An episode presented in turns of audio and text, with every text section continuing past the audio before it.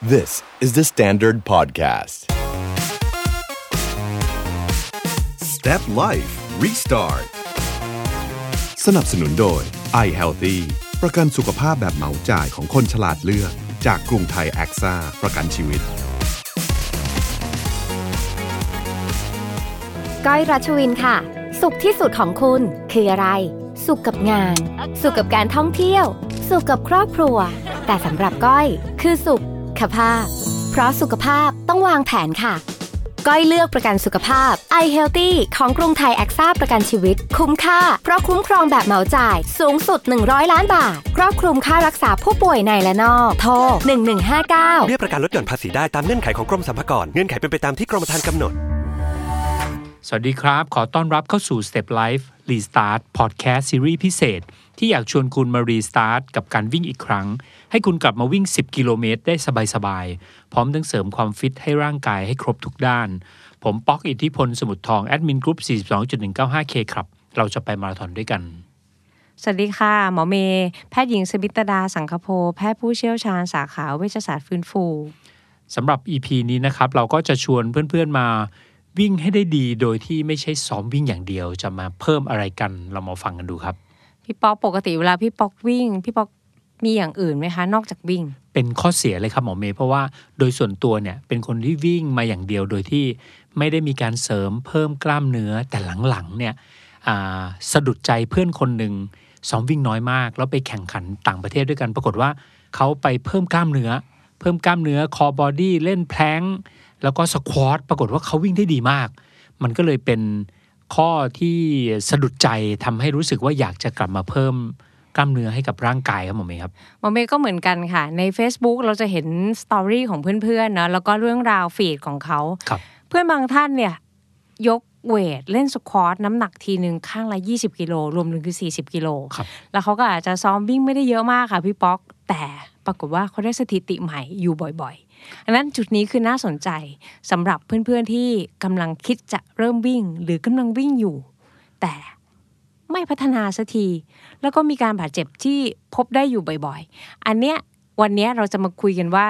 เราจะวิ่งยังไงให้ทั้งดีด้วย แล้วก็ไม่บาดเจ็บ แล้วก็สามารถพัฒนาศักยภาพด้วยโดยที่มันต้องไม่ใช่วิ่งอย่างเดียวแน่นอนเลยตอนเนี้ย ครับแล้วก็อีกครั้งหนึ่งครับหมอเมย์เป็นเหตุการณ์ที่จำมาจนถึงทุกวันนี้ก็คือช่วงนั้นน่ะส่วนตัวตัวเองวิ่งดีมาก แล้วก็วันหนึ่งวิ่งที่สวนลุม ปรากฏว่ามีน้องผู้ชายคนหนึ่งพูดง่าย ๆ ถ้าอ่าพูดภาษาง่าย ๆ คือหุ่นสายเวท สายเวทนึกออกไหมครับ ก็คือจะมีทั้งกล้ามเนื้อที่แขนมีคอบอดี้ที่ดีมีหุ่นหุ่นดีว่าง่ายๆ อ๋อจำได้แล้วน้องคนนั้นเองที่แบบว่า น่ารักน่ากิน ตัวน้องเขาตัวใหญ่มาก อ่า แต่ประเด็นคือ พอเขาแซงมาตอนนั้นเหลืออีกประมาณสัก 400 เมตร ที่สวนลุม พี่ป๊อกจำได้เลยว่า เอ๊ะทำไมตัวเขาใหญ่มาก อย่างเงี้ยไม่น่าจะวิ่งได้ไกล เพราะว่าความความคิดเราอยู่ด้วยว่าเขาไม่น่าจะวิ่งได้ได้เร็วกว่าเรา ก็ปรากฏว่าไล่ถ่ายสิครับทันไหม ไม่ทัน ไม่ทัน ใช่ไหม พอเข้าพอเข้าโค้งตาหวานเสร็จก็เดินเข้าไปจับมือน้องเขาบอกขอบคุณมาก แต่วันนั้นน่ะเป็นวันที่ได้สะเอ่อเขาเรียกว่าสะกิดใจแล้วว่า เอ๊ะ คนที่มีคอบอดี้ที่ดีๆ แบบเนี้ยทำไมเขากลายเป็นว่าวิ่งดีกว่าเรา ทั้งนั้นที่เขาไม่น่าจะวิ่งได้เร็วกว่าเราเลยหมอเมย์ ใช่ค่ะพี่ป๊อกเพราะว่าจริง ๆ แล้วการวิ่งเนี่ยเชื่อว่าครูวิ่งหลายๆคนหรือโค้ชวิ่งหลาย ๆ ท่านเนี่ยเขาก็จะมีคอนเซปต์ให้กับลูกเทรน หรือว่าเอ่อนักเรียนนะคะ ครับ ในการซ้อมวิ่งที่ไม่ใช่แค่วิ่งอย่างเดียว เพราะเนื่องจากว่า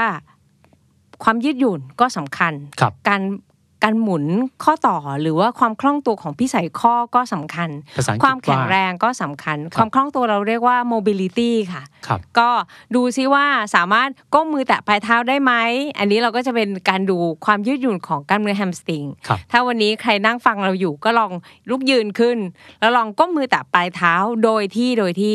เข่าล็อกตรง ครับ เราจะไม่งอเข่านะ เข่าล็อกตรงแล้วลองแตะดูซิว่าเราสามารถแตะถึงพื้นได้ไหม หรือว่าบางคนอาจจะแตะได้แค่ แค่หน้าแข้งหรือในปลายนิ้วอยู่แค่หน้าแข้ง แสดงว่า แบบเนี้ย การทดสอบการทดสอบแบบเนี้ยได้เลย อันนี้คือการทดสอบง่าย ๆ ใช่ว่ากล้ามเนื้อต้นขาด้านหลังของเราอะตึงหรือเปล่า นั้นความที่เรามีการตึงตัวหรือ tightness ของกล้ามเนื้อหลาย ๆ มัดรวมกัน มันจะส่งผลให้การหมุนของข้อต่อที่มันไม่ได้เต็มองศา ครับ พี่ป๊อกเคยเห็นอย่าง อีลีทที่วิ่งดีๆ อย่าง อ่า คลิปโชเก้หรือว่าเอ่อสายเคนยาเวลาเขาวิ่งเขาจะวิ่งสวยมากเลย จังหวะที่เขาดึงส้นเท้าขึ้นเนี่ยมันถึงก้นเลยนะ ครับ และจังหวะที่เขาเหยียดออกไปเนี่ยไกล จังหวะที่เขาตบเท้าลงเขาสามารถส่งสะโพกดันไปด้านหน้า จนเราเห็นว่าขาเขาเนี่ยมุมองศาของกล้ามเนื้องอสะโพกเนี่ยเหยียดออกอย่างอย่างสวย ครับ แต่ถ้าเป็นพวกเราเองเนี่ยก็จะดูเหมือนแบบเหมือนสเมิร์ฟ วิ่ง องศาของขามันไปได้ไม่ค่อยได้มากนัก ครับ นั้นอันนี้คือความต่างค่ะพี่ป๊อก หมอเมย์กำลังจะบอกว่า เราควรจะฝึก mobility ถูกต้อง ครับผม เราควรจะฝึกความคล่องตัวของข้อต่อ ครับ ความคล่องตัวนี่มันก็จะต้องประกอบกับหนึ่งคือความยืดหยุ่นของกล้ามเนื้อรอบๆ ทั้งกล้ามเนื้องอสะโพกกล้ามเนื้อเหยียดสะโพกกล้ามเนื้อแฮมสตริงหรือว่ากล้ามเนื้อกลางสะโพกหรือกล้ามเนื้อก็ต้องขาด้านใน ครับผม ถ้าความยืดหยุ่นของกล้ามเนื้อดี รวมกับระบบประสาทสั่งการของกล้ามเนื้อที่สามารถสั่งการให้กล้ามเนื้อแต่ละมัดนั้นน่ะ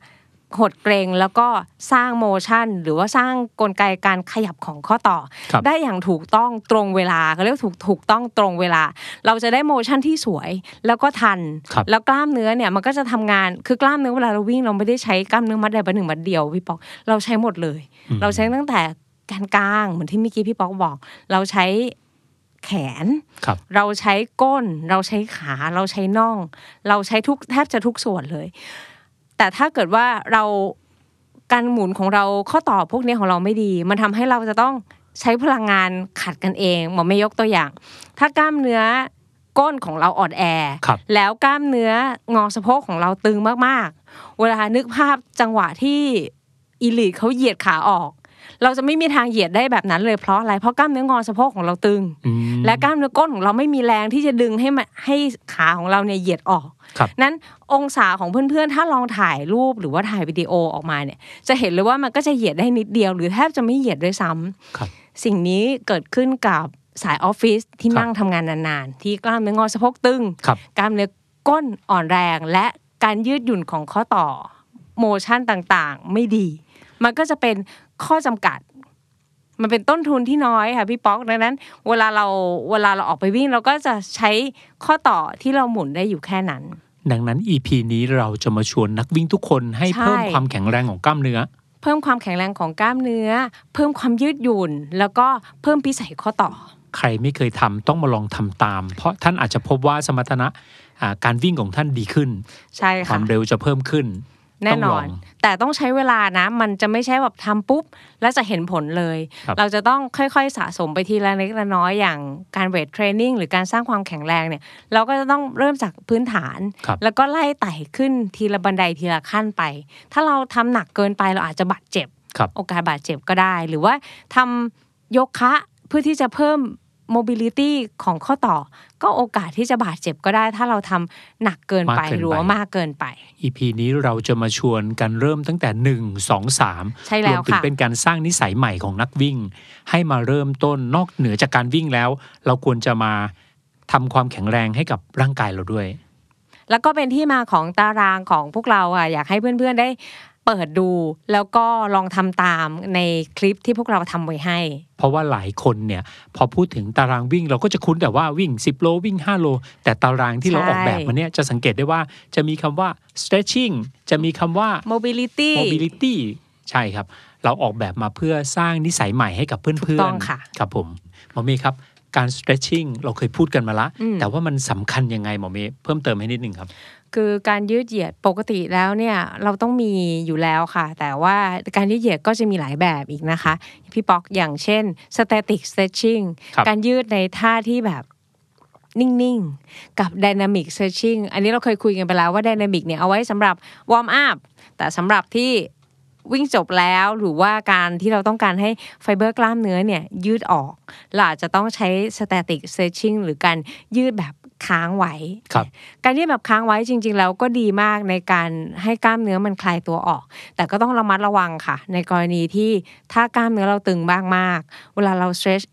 แรงๆ หรือว่าใช้แรงที่ค่อนข้างเยอะ อาจจะเกิดการบาดเจ็บได้นั้นก็เหมือนกันเราก็ต้องค่อยๆไต่ไปทีละเล็กละน้อยนะคะ ในส่วนของการ stretching ครับผม ส่วนของการ mobility มันจะแตกต่างกันพี่บอกพี่บอกสงสัยไหมคะว่าอ้าวแล้วงั้น stretching กับ mobility มันต่างกันยังไง ครับ จริงๆ stretching เนี่ยจริง ๆ มันคล้ายๆกันอยู่ การ mobility คือการขยับ การเพิ่มความคล่องตัว ครับ ส่วนใหญ่มันจะผสมกันในการขยับข้อต่อ แล้วก็ขยับซ้ำขยับซ้ำจนกล้ามเนื้อที่มันตึงตัว ค่อยๆ คลายตัวออก ครับ กล้ามเนื้อมันฉลาดมันจะมีอ่ะเส้นประสาทบางอย่าง มันจะมีเทคนิคบางอย่าง ให้เราได้ลองทำอย่างมาไม่ยกตัวอย่างเช่น ครับ บางครั้งเนี่ยเวลาเรายืดแฮมสตริงอย่างเดียว ถ้าคนที่เล่นโยคะจะรู้ค่ะ เขาก็ก้มมือไปจับปลายเท้าเนอะแล้วก็ดึงเข้าหาตัว แต่ทีนี้เนี่ยเราจะยืดแบบนั้นธรรมดาเนี่ยเราอาจจะใช้การเกรงคอร์ดเซปหรือการเกรงต้นขาด้านหน้าเล็กน้อยนิด ครับ ๆ เพื่อเป็นการเพิ่มอ่าการยืดของแฮมสตริงได้ง่ายขึ้น เพราะระบบประสาทสั่งการของเราเนี่ยพอเวลาเราเกรงกล้ามเนื้อที่ตรงข้ามกัน มันจะทำให้กล้ามเนื้อมัดที่เราต้องการจะยืดเนี่ยยืดออกง่ายขึ้น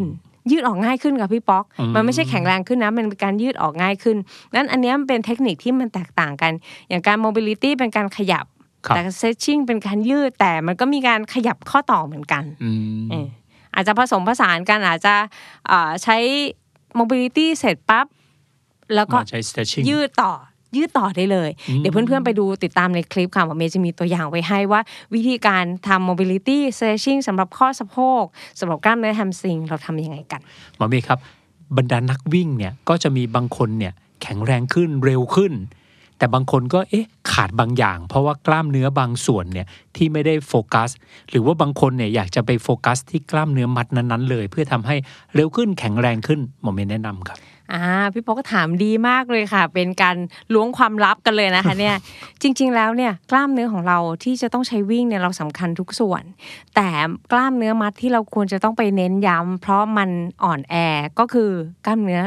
คอบอดี ครับ คือกล้ามเนื้อท้อง ครับ กล้ามเนื้อสะโพก ครับ บางคนยังสงสัยอยู่ว่า เอ๊ะ สะโพกเป็นเป็นคอบอดี้ไหมกล้ามเนื้อก้นเนี่ยแหละค่ะ ก้นที่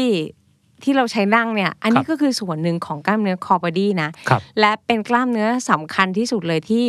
คนส่วนใหญ่ในปัจจุบันน่ะ มักจะอ่อนแอ ครับ คนจะแข็งแรงที่กล้ามเนื้อต้นขาด้านหน้า แข็งแรงที่น่องลองจับดู บางคนเนี่ยต้นขาแข็งจับแล้วแบบคิดว่าแข็งแรง แต่จริงๆแล้วคือตึง แต่ อืม ก้นเนี่ยไม่แข็งแรงเลยตรงตรงกรูเตียสแม็กซิมุสก็คือกล้ามเนื้อตรงก้นย้อยอ่ะพี่ป๊อก ครับ นึก ครับ ภาพออกไหม ช่วงนี้ก็ใครกำลังฟังอยู่ก็ให้เอื้อมมือไปจับต้นขาเพื่อนดู จับก้นเพื่อนดู ว่าก้นเพื่อนยังแบบแข็งหรือเปล่า หมอเมย์ขยายความกูเตียสแม็กซิมุสหน่อย คือกล้ามมันเป็นกล้ามเนื้อมัดที่ใหญ่ที่สุดในร่างกายค่ะ ครับ ถ้าพูดถึงกล้ามเนื้อทุกมัดในร่างกาย กล้ามเนื้อกรูเตียสแม็กซิมุสเนี่ยคือกล้ามเนื้อที่ใหญ่ที่สุด มันอดัยู่ นั้น ตรงไหน อยู่ที่ก้น กว่าที่เราจะได้ก้นเด้งๆนั้นมาน่ะ เหนื่อยเหนื่อยมากนะคะ เพราะว่าส่วนใหญ่ถ้าเกิดผมอยู่ในกลุ่มที่แบบอ่าซิกแพคชาเลนจ์ อืม เขาก็จะพูดถึงกล้ามเนื้อก้นก็คือกลูเตียสแม็กซิมุส ใช่ ถ้าทำกล้ามเนื้อนี้ให้แข็งแรง จะทำให้การวิ่งดีขึ้น กล้าม พูดงี้ เนื้อ ถูกไหมครับ กล้ามเนื้อนี้มันจะเป็นกล้ามเนื้อที่ช่วยเราให้เราเหยียดสะโพก ครับ แล้วก็ดันสะโพกไปด้านหน้า ครับ อ่ะกล้ามเนื้อมัดที่สองก็คือกล้ามเนื้อกรูเตียสมีเดียส ครับ มีเดียสคือกล้ามเนื้อกลางสะโพก ครับ มันทำงานต่างกันนะ แต่สองมัดหลักๆ ที่สะโพกเนี่ยค่ะ เป็นคีย์สำคัญที่จะทำให้เพื่อนๆ ทั้งวิ่งได้ดี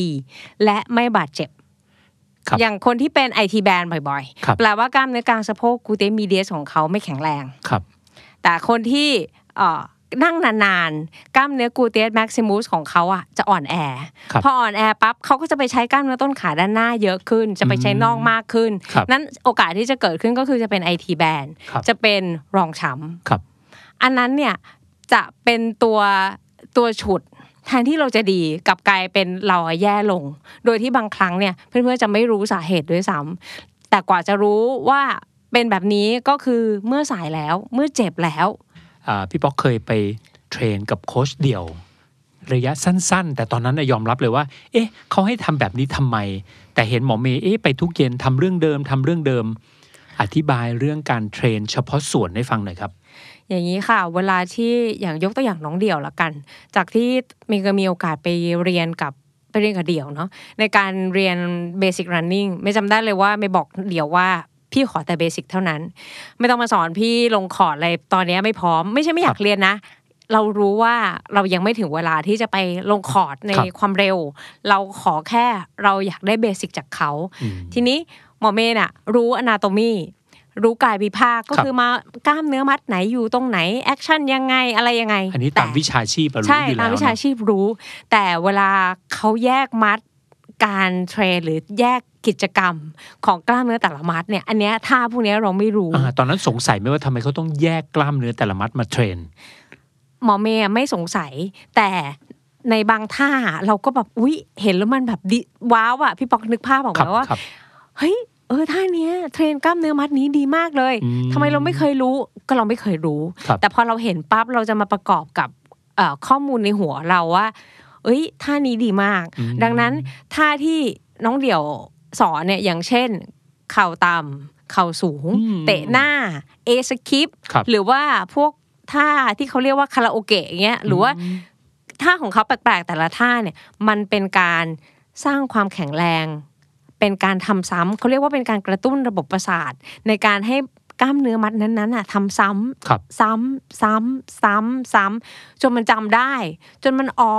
ฉันต้องแอคชั่นนี้หน้าที่ของฉันแอคชั่นนี้ ครับ พอทำซ้ำๆแล้วก็แยกมัดไปเรื่อยๆ ค่ะพี่ป๊อก แล้วก็แยกกิจกรรมไปเรื่อยๆ พอเวลาเรากลับมาวิ่ง เราเราเวลาเรากลับมาวิ่ง เราจะมาใช้ทุกมัดพร้อม มัน กั จะ น รวมกัน ใช่ มันก็จะเหมือนเราเทรนมาแยกส่วนละ ทีนี้เรามารวมกันปั๊บ ก็จะสามารถปาดที่ 6 แซงเข้ามาได้ใน อืม ใน running โซนที่น้องเดี่ยวแซง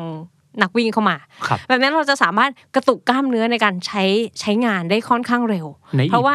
เพราะว่าเราเราฝึกเขามาแล้ว ครับคือพูดง่ายๆใน EP เนี้ยเราจะมาชวนนักวิ่ง เสริมสร้างความแข็งแรงของกล้ามเนื้อเพื่อทำให้มันดีขึ้นหมอเมย์ครับ มันมีท่าอะไรบ้าง ก็ยกตัวอย่างอย่างเช่น bridging ครับ bridging ก็คือถ้าเหมือนสะพาน สะพาน สะพานโค้ง แต่ ครับ ว่าเราอาจจะใช้แค่ครึ่งเดียว ครับ ก็นอนชันเข่า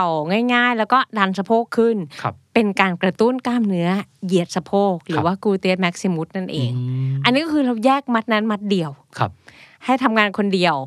ส่วนใหญ่เนาะเราก็จะเน้นอยากจะให้เพื่อนๆ เน้นในมัดใดมัดหนึ่งมัดเดียวหมอเมย์ก็จะเตรียมท่าไว้สำหรับการโฟกัสกล้ามเนื้อมัดมัดนั้นๆ ค เฉ รับ พาะส่วน อืม หรืออย่างเช่น hip thrust ก็คล้ายๆกัน ถ้าคนที่อยู่ในเวท อยู่ในสายเวทค่ะ เขาก็จะรู้เขาก็จะเอาน้ำหนักอะมาไว้ตรงสะโพกด้านหน้า อืม แล้วก็ชันเข่าขึ้นวางไว้กับเบนช์ก็คือไอ้เก้าอี้ที่เขาใช้เล่นเวทกันนะคะ ครับ แล้วก็ดันสะโพกขึ้นแบบนั้นก็เรียกว่า hip thrust คล้ายๆกันแต่ความหนักจะมากขึ้น ม อันเนี้ยแตกต่างกันกับสควอตนะคะพี่ป๊อก ครับ สควอตเนี่ยเรายืนแล้วเราก็หย่อนก้นลงไป ครับ แล้วเราก็เหยียดสะโพกดันขึ้นดันกลับขึ้นมาถ้าเพื่อนๆเคยทำจะนึกภาพออก ในบางคนเข่าจะแทงไปด้านหน้า ครับ บางคนจะหย่อนก้นไปด้านหลังเยอะหน่อย นั้นถ้ามุมองศาของการทำส่งผลต่อกล้ามเนื้อ ถ้ากล้ามเนื้อของเราไม่แข็งแรงเหมือนที่เมื่อกี้คุยกันกล้ามเนื้อเหยียดสะโพกเราไม่แข็งแรง เราจะไปใช้ต้นขาด้านหน้าแทนค่ะพี่ป๊อก ครับ เราจะไปใช้คอร์ดิเซปแทน ครับ เราจะไปใช้น่องแทน ซึ่งจริง ๆ ควรจะใช้กล้ามเนื้อของ สะโพก สะโพก จริง ๆ เราอยากได้สะโพกในการทำสควอต แต่พอเราไม่แข็งแรงเราก็จะไปดึงกล้ามเนื้อที่แข็งแรงมาทำ ถูกต้องมันเหมือนมันเหมือนสุดท้ายร่างกายมันจะภาษาอังกฤษเขาเรียกว่า compensation ค่ะ ไป คือจะเป็นการชดเชย โดยที่มัดที่ไม่แข็งแรงมันจะเอามัดที่แข็งแรงอะเข้ามาช่วย แล้วเอ่อโดยแบบเนี้ยเพราะเราไม่รู้ตัว ดังนั้นเราควรจะฝึกให้แข็งแรงมันจะได้ดึงถูกหน้าที่ผู้ถูกไหมครั ใช่ค่ะ ดังนั้นเราจะต้องแยกกล้ามเนื้อก่อนเนี่ยแล้วไปให้กล้ามเนื้อก้นทำงานมัดเดียว ครับ ก่อนแล้วเราค่อยจะมาเล่นสควอตพอมันเริ่มเข้าที่เข้าทางเหมือนที่น้องเดี่ยวแยก แยกมัดให้เราอะว่า อ่าให้ทำเตะหน้าเตะข้าง เตะหน้าเตะข้างนึกออกไหมคะแล้ควก็ รับ มีการกระโดดมีอะไรแบบเนี้ย อืม พวกเนี้ยมันก็จะทำให้ระบบประสาทกับกล้ามเนื้อทำงานซิงโครไนซ์กัน ครับ ก็เป็นในจังหวะเดียวกัน อืม ในจังหวะที่เรากำลังจะถีบเท้า ครับ ตบลงพื้นปั๊บกล้ามเนื้อก้นต้องทำงานหดฟึบ อืม แล้วก็เตะขึ้นแฮมสตริงทำงาน มันก็จะส่งตัวเราไปข้างหน้าได้ดีขึ้น ครับ แต่ถ้ากล้ามเนื้อก้นเราไม่ทำงานในจังหวะที่เราตบปุ๊บเราจะใช้มัดไหนแทนคะพี่ปอก เราจะใช้กล้ามเนื้อต้นขาด้านหน้าแทน ครับ นั้นไม่แปลกที่คนจะเป็น ITB กันเยอะ เพราะว่าใช้กล้ามเนื้อ ใช้ ที่ ใช่ใช้กล้ามเนื้อมัดอื่นแทน ครับ ถ้าเพื่อนๆนึกภาพไม่ออกนะคะ ก็ลองไปดูคลิปที่ทำไว้ให้แยกไว้ให้ ก็เพื่อนๆจะพอเห็นภาพได้มากขึ้นค่ะ ครับหมอเมย์ครับเอ่อการทำ cross training สำหรับหมอเมย์สำคัญไหม ก็สำคัญนะคะ แล้วพี่ป๊อกแนะนำเพื่อนๆหน่อยค่ะว่าเอ่อเราจะมีวิธีในการ cross training อะไรบ้าง สำหรับสายวิ่งโดยส่วนตัวตัวเองเนี่ยช่วงโควิดเกิดการเปลี่ยนแปลงบ้างมามาทำ cross training อย่างที่เรียนได้ทราบก็คือ ข้อแรกเลยก็คือใช้แอปพลิเคชัน ข้อที่สองเนี่ยที่ที่ทำเองเลยก็คือ ตัวเองวิ่งอย่างเดียววิ่งอย่างเดียววิ่งอย่างเดียว พอช่วงโควิด กลายเป็นว่าไปปั่นจักรยาน หลายคนจะมองเห็นว่าพี่ป๊อกปั่นจักรยานแม่บ้าน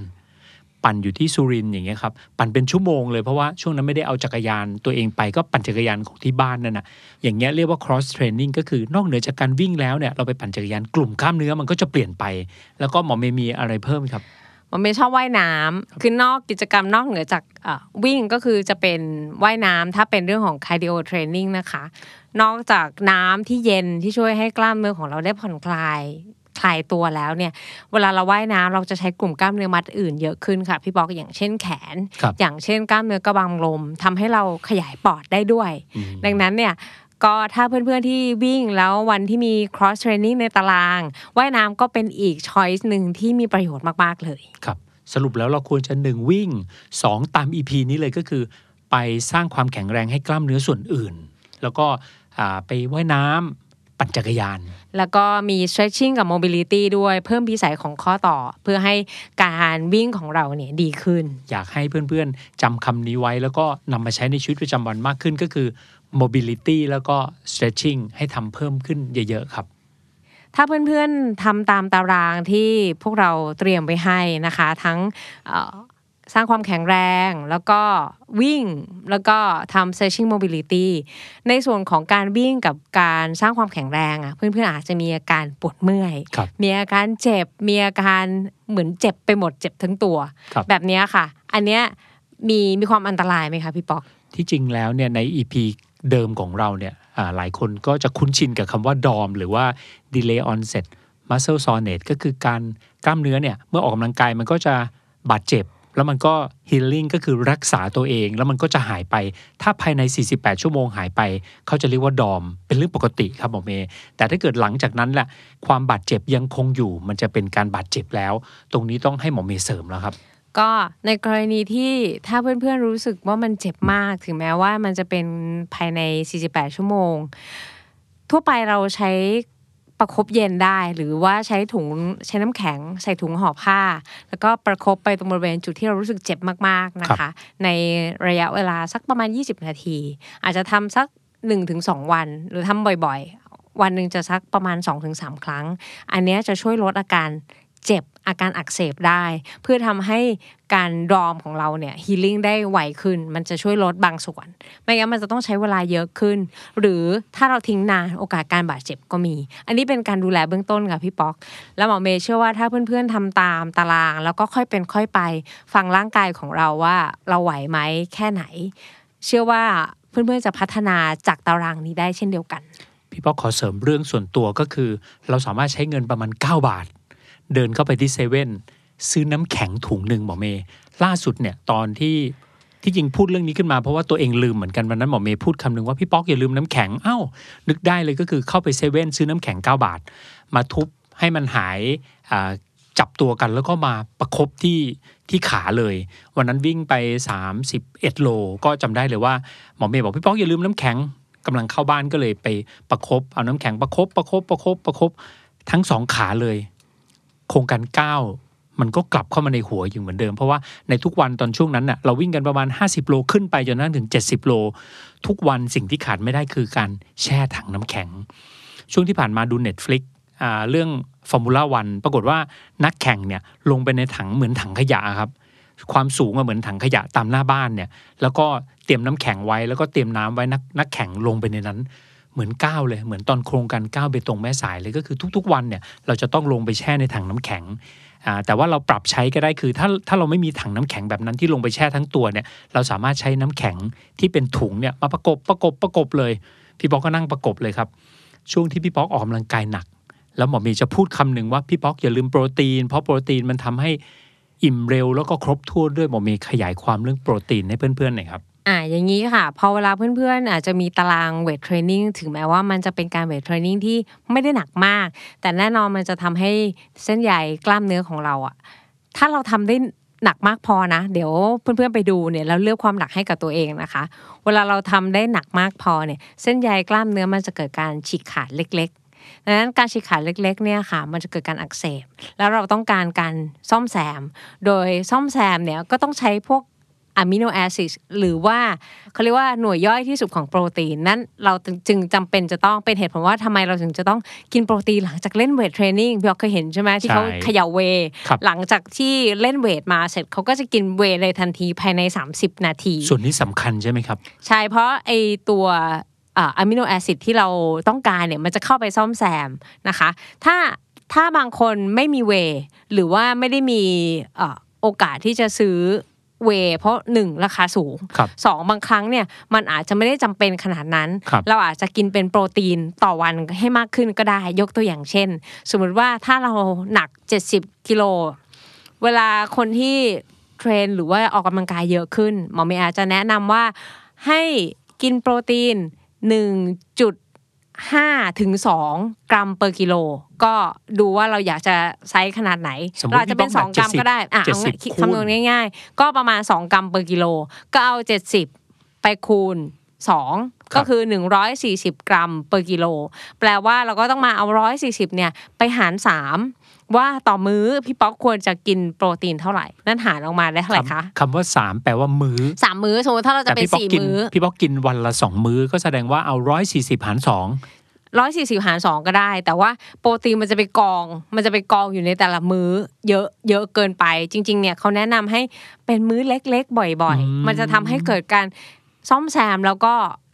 ได้ได้ได้ต่อเนื่องกว่า ถ้างั้นท่านยกตัวอย่างจริง เพื่อนๆ จะได้มองเห็นชัดเอ่อผู้ชายคนหนึ่งน้ำหนัก 70 กิโล ค่ะ อ่าใช้โปรตีนต้องการโปรตีน สอง วัน กรัม สองกรัมก็แสดงว่า 70 คูณ 2 เป็น 140 อ่าไปร้อยสี่สิบ หารมาตรฐานแล้วกันหารสาม หารสาม ครับ หารสามออกมาก็ประมาณ 45 กรัมต่อมื้อ ครับ นั้นโปรตีน 45 กรัม เราก็ต้องมาแปลงออกมาเป็นเนื้อไก่เท่าไหร่ ครับ พี่ป๊อกก็เราก็คำนวณเอาง่าย ๆ ค่ะส่วนส่วนใหญ่อะเนื้อเนื้อไก่หรือว่าโปรตีนอะ100 กรัม ครับ เราจะมีโปรตีนอยู่ในนั้นได้ประมาณ 30 กรัม อืม อ่ะดังนั้นเนื้อไก่1ขีดให้โปรตีน 30 กรัม ถ้าเราอยากจะได้ 45 กรัม เราก็จะต้องกินประมาณเท่าไหร่คะ สอง ขีดครึ่ง ขีดครึ่ง โดยประมาณ ครับ นั่นก็เป็นไก่มื้อนี้อาจจะต้องกินขีดครึ่ง หรือว่าจะกินไก่ขีดหนึ่งไปผสมกับไข่ขาว ถ้าเป็นไข่ต้ม ถ้าไข่ไซส์กลางๆ ก็จะประมีโปรตีนประมาณ 4 กรัมต่อไข่ขาว1ใบ ดังนั้นสิ่งที่เราต้องทำเพิ่มเติมช่วงนี้คือ ก็คือเอ่อทานโปรตีนให้เพียงพอก่อนอันดับที่หนึ่งแล้วเราก็อาจจะทานผักผลไม้ให้เยอะขึ้น นั้นในแคลอรี่หนึ่งวันเนี่ยเราเอาเป็นโปรตีนให้ได้ก่อน เสร็จแล้วเราก็จะเติมด้วยคาร์โบไฮเดรตจริงๆคาร์โบไฮเดรตก็สำคัญ แต่เราเราจะต้องเลือกคาร์โบไฮเดรตให้ดีเหมือนกันนะคะ แต่อันนี่นี่จะกลายเป็นแบบโอ้โหพูดเรื่องการกินเยอะไปหมดเลยจะเป็น EP ที่แบบความรู้อีกเยอะมากเลย ครับ ดังนั้นก็ทานโปรตีนเสริมให้เพียงพอนะคะ แล้วก็ ผักผลไม้ เพราะว่าเราออกกำลังกายเริ่มเยอะขึ้น ครับ เราต้องการสารแอนตี้ออกซิแดนต์ในการเอ่อขจัดอนุมูลอิสระต่างๆ เพื่อให้ร่างกายเราอย่างสุขภาพดีอ่ะเนาะเราออกกำลังกายเราก็อยากจะแข็งแรงดูดีสุขภาพดีต่างๆ พวกเนี้ยก็สำคัญก็คำนวณโปรตีนให้เป็นลองเกลี่ยดู จริง ๆ ปัจจุบันในในในร้านสะดวกซื้อ ครับ มีโปรตีนให้เลือกได้หลายแบบ อย่างเช่น รูปแบบของอกไก่ที่ ครับ สำเร็จรูปทานได้ มีแล้วตอน แบ นี้ บเวย์หรือนมที่ผสมโปรตีนไฮโปรตีน แบบเนี้ยก็ทานได้บางบางขวดพี่ป๊อกไปจับดู มันจะมีโปรตีนประมาณ 26 กรัม ครับ บางครั้งเนี่ยมันเท่ากับสแน็คช่วงกลางวันขวดหนึ่งเลย กระดกเลยแป๊บเดียว หมดละ เรียบร้อยเราก็ทำงานต่อ ครบถ้วนแล้ ได้ ว ใช่ค่ะ ครบถ้วนแล้ว เพราะว่าโปรตีนสำคัญมาก ครับที่จริงในร้านสะดวกซื้อเดี๋ยวนี้มันมีบอกเลยว่าโปรตีนกี่กรัม แล้วก็สามารถเลือกได้เป็นอกไก่เป็นไข่ ใช่ เป็นไปหมด มีทุก เลย อย่างเลย ครับ ก็สำหรับ EP นี้นะคะหมอเมย์ก็อยากจะเน้นย้ำให้เพื่อนๆรู้ว่าเวลาเราอยากจะวิ่งให้ดี เราคงจะไม่ได้วิ่งอย่างเดียว เราจะต้องทั้งสร้างความแข็งแรง แล้วก็เพิ่มความยืดหยุ่น mobility ของข้อต่อ รวมถึงยืดเหยียดกล้ามเนื้อให้ดีด้วยนะคะ และที่สำคัญก็คือการทานโปรตีนให้เพียงพอต่อน้ำหนักตัวของเราด้วยนะคะ ก็จะทำให้ เนื้อเยื่อกล้ามเนื้อที่เราอุตส่าห์เล่นเวทมาเนี่ยเกิดการสมานแล้วก็แข็งแรงขึ้นนะคะ เพื่อนๆจะเห็นว่า